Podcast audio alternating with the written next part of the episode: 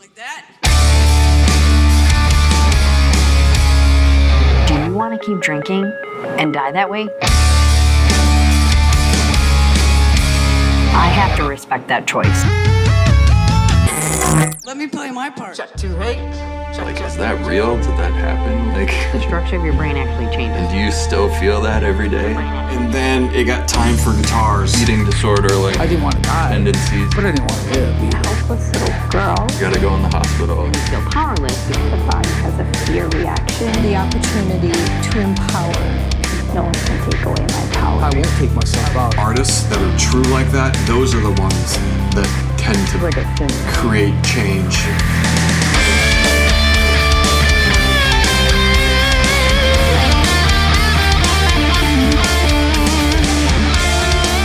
It's my turn Right. now. Um, okay, do you have a few more minutes to talk? Sure. Change it to a positive. Yes, let's do that. So let's talk about recovery.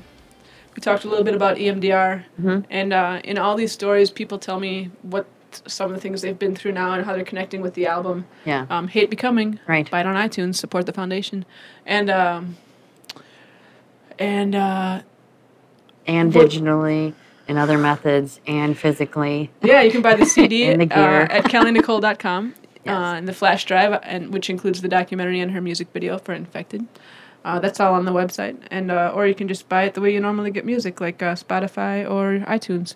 Anyway, um, I'm really, I get sometimes overwhelmed by how what people are capable of doing to each other in this Uh-huh. world. Yeah. But then what what seems to come out in the end is just the resilience of people, and For just, sure. it's amazing what we can heal from. It's Yeah. amazing how the human sure. mind and body Uh-huh. can heal. Yeah. You talked about being an addict changing your mind Right. physically in Yeah. a permanent way. Mhm. Can you talk a little bit about what recovery has looked like for you and different things that you've seen with other people that were were helpful and like Yeah. comebacks? Let's talk about the positive side. Okay. Anything Um, you want to say. Right.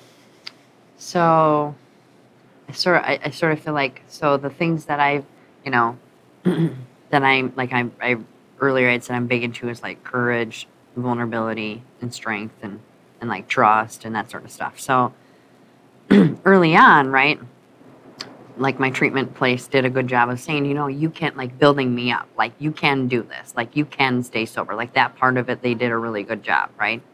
And so there was probably after I got out, I was still young. There was a couple of periods, right? Um, but overall, you know, at this point, the last time I ever used drugs was July seventh of the, the year two thousand.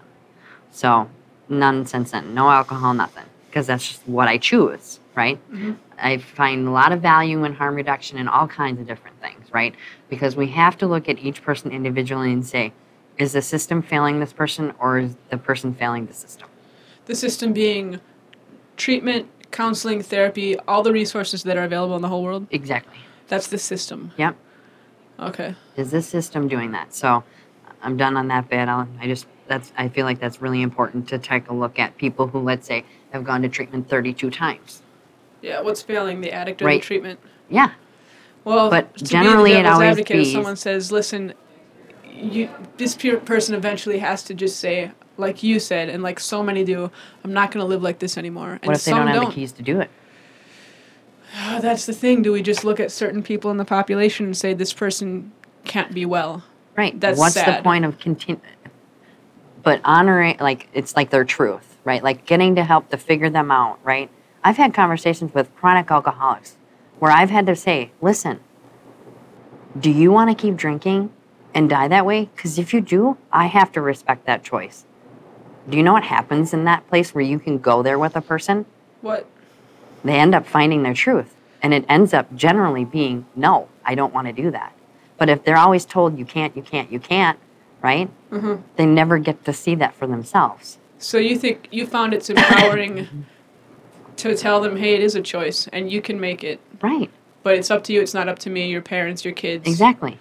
I'm sure you've met in your lifetime mothers or fathers who have had to say to a child, where do you want me to bury you? Because that's Mm-hmm. Yeah. where you're headed. Yep. I've seen, uh, I don't I don't remember what it was, but I've got something in my head right now of a mother walking through um, a cemetery with her son saying, may- it might be like a movie trailer. I think it's a Sure. movie that's coming out right now, but it's real anyway Yeah, um, pick a spot. Right. Where do you want to be buried? Because it looks like I'll be doing it. Mm-hmm.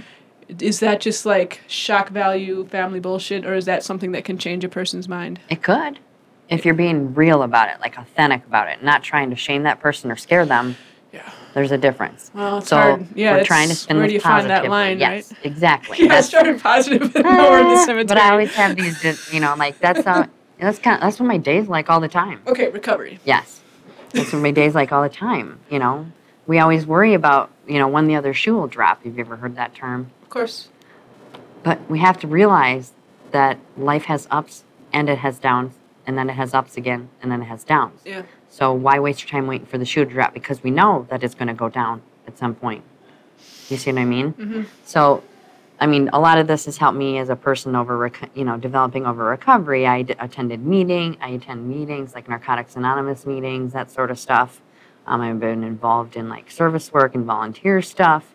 I've worked on steps. I've had sponsors. I've done that sort of thing, and then I've also gone to school and learned the mental health side of a lot of things. So I wasn't one of those people that went to school to fix myself. I already Really? had gotten a lot of the repair work done for myself, and I went to school to further learn, right? Interesting. Because I knew that presence and being able to be there and like having presence with people and like learning about all the things that I didn't know was going to help me be able to be better for those people. So I wasn't the type of person that went to school to fix myself. I had already figured out a lot of it. Wow. Yeah. That was pretty young though. It was. Yeah. You could say I'm an old soul. Yeah. So recovery, you know, is it looks different for many different things. You know, L- when I work with people right now who struggle with eating disordered behavior or eating disorders or addiction issues or any of that stuff, you know, I kind of feel fortunate in that I am a person that can go there with people. I can go to those places where they need to go in order to be able to see things for what they are for themselves. And You can suspend judgment. You seem Yeah. to have that really natural ability to suspend judgment. You're like, this is who this person is right now. Right. And thinking they should be something else will do absolutely, absolutely nothing, of nothing. value. My agenda in this is not going to help them at all. no. How do you just put that aside so easily? Because some people can never get past the judgment piece.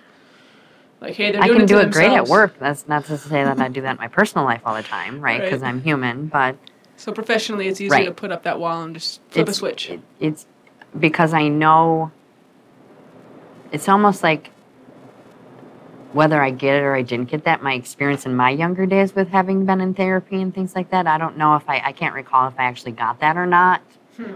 or if it was shame that kept motivating me.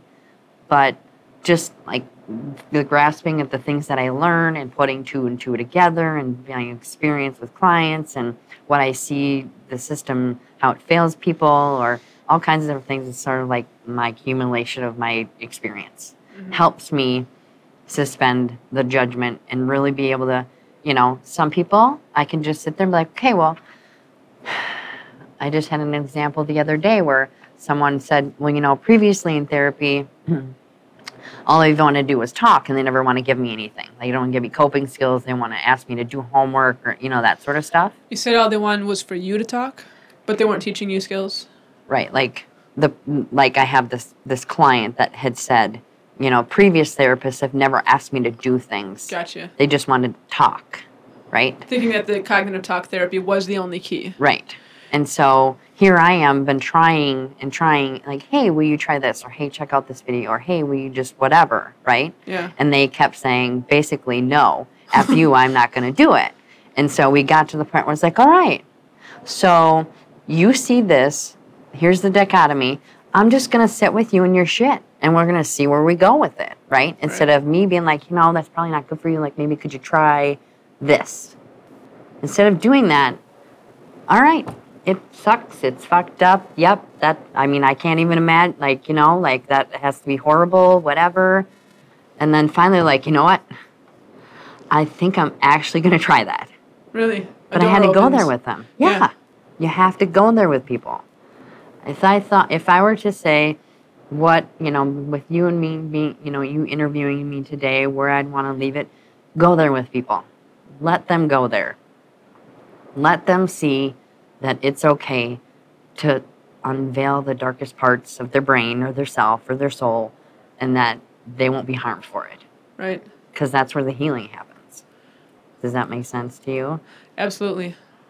It's Yeah. not an easy thing to do. It's You not. know, to open up to someone else's Absolutely not. to someone else's waking nightmare, whatever Mhm. they're carrying with them, Right. you know. Yeah.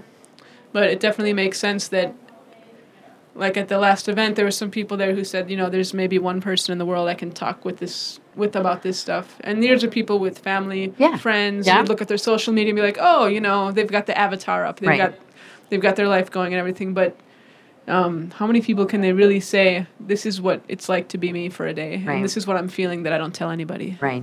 and this is the images that pop into my head that I don't tell anybody. Right. For anyone considering like a career in, in the mental health space, Yeah. can you talk a little bit about what it's been like for you, the fulfilling side of it?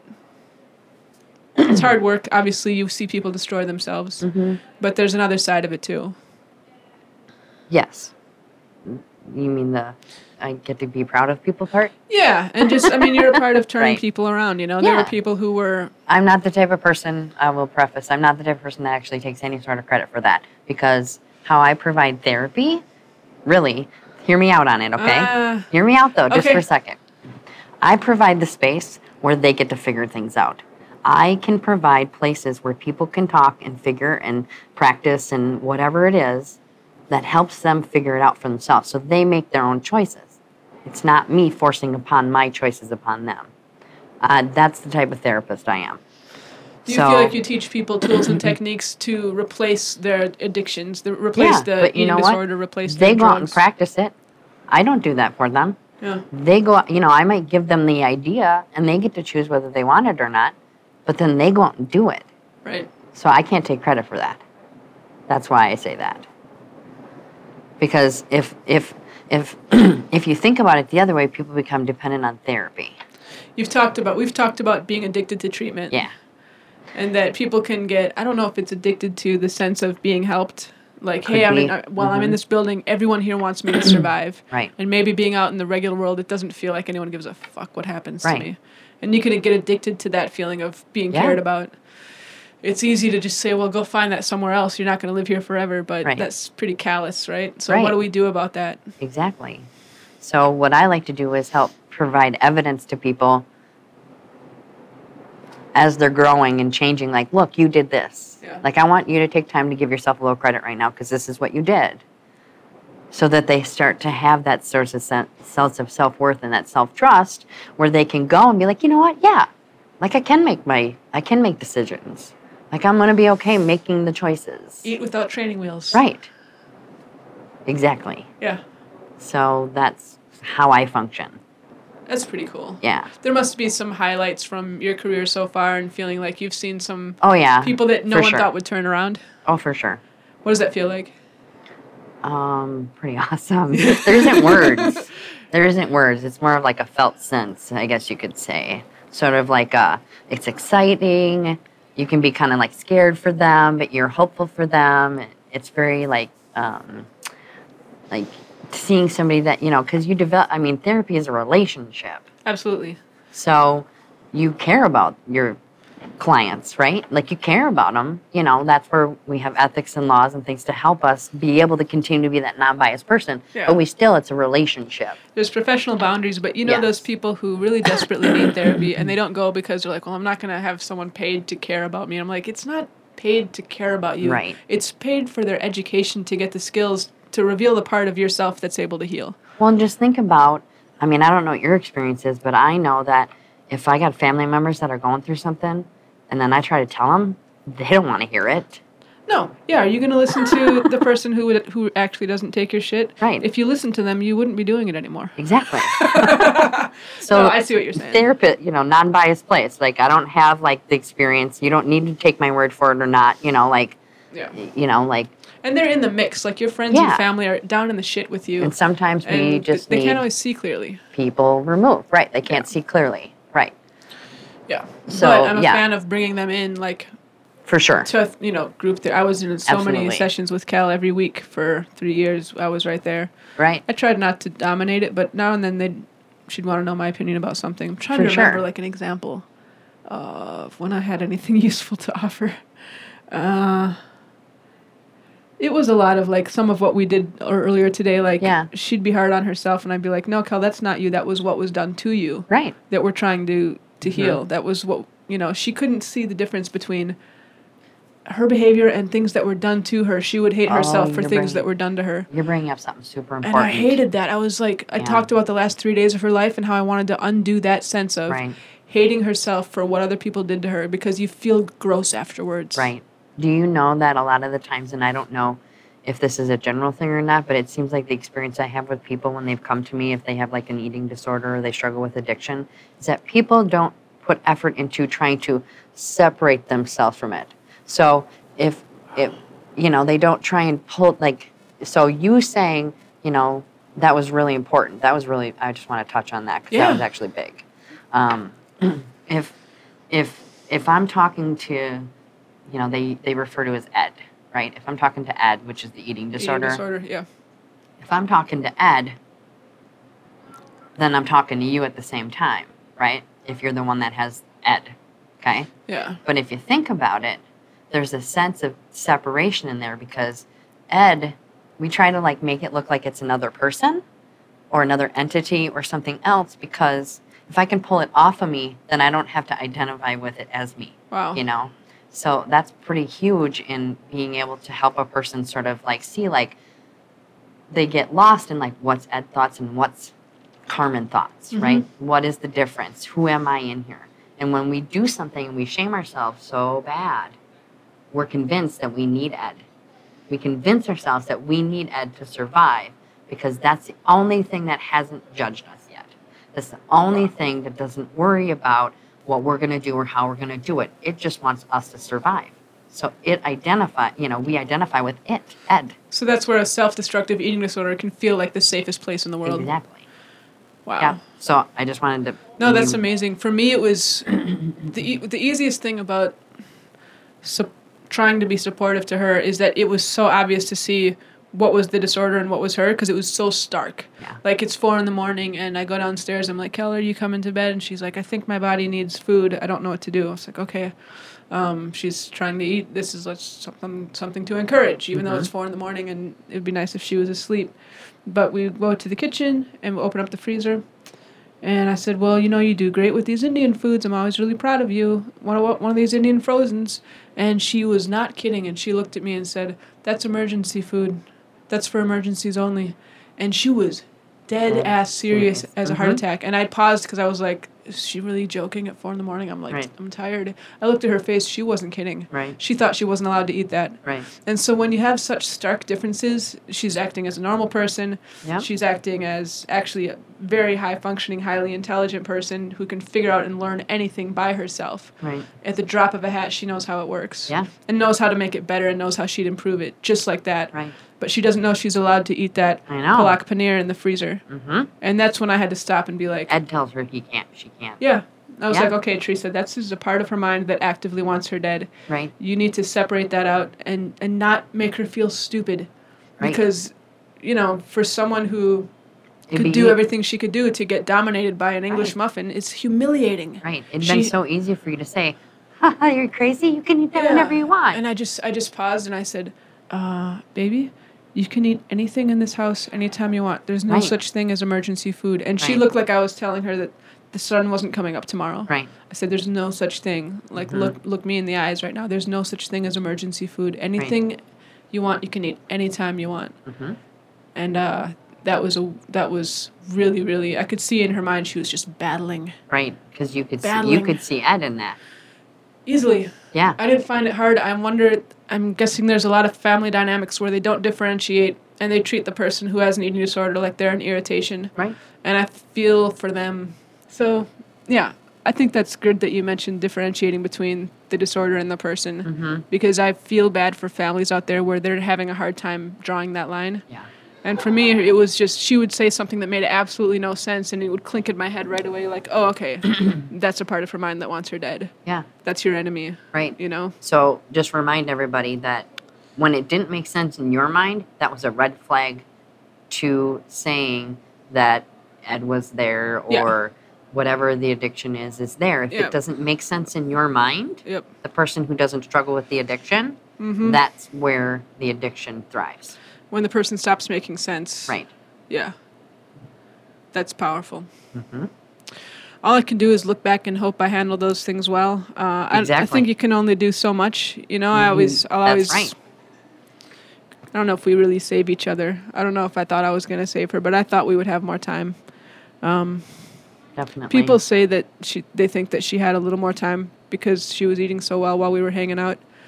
It's a nice thought, I guess. But all, it- all you can say at the end of this conversation is just, you know, understand that there's the person and there's the illness inside their mind, Mm-hmm. and treasure the person and battle the illness at their side. Yeah. Try to differentiate, and if you can't tell, I mean, I guess that's the time to sit down and talk about it, right? That's right. If you can't tell, then search. Right. Because it's not always black and white and Be obvious curious. answers. Ask and- questions. Try yeah. and understand. If you can't, then have some find someone else who can't. You know. Yeah. Yeah. Like ask the person what what is the most frustrating thing about this disorder that you don't feel like you can tell anyone and I'm not going to laugh at you because you'd be surprised what they might say. Yeah. Kelly used to think her food smelled like fish. I would bring her a bowl of like cinnamon toast crunch and she'd make this face and I'd be like, "Okay, she's embarrassed about something." I say, "What is it? You know, it's no big deal, it's just me here."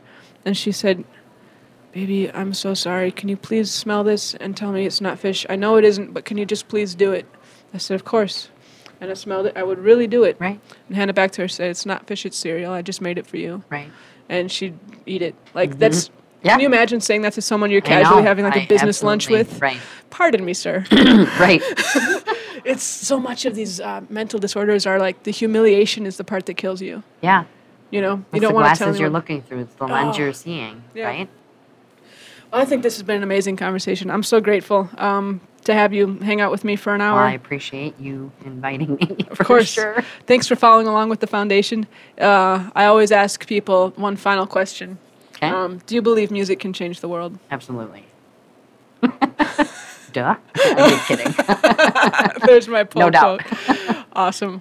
awesome. You're a big fan of the arts, a big fan of creativity as a healing force. For sure. Yeah. Yeah. Absolutely. Has been in your life?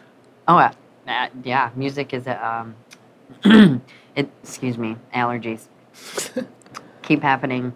Um, every day I wake up with a different song in my head, and that kind of helps me go, mm, I wonder why I woke up with that one today. Gives you something to think about. Uh huh. Awesome.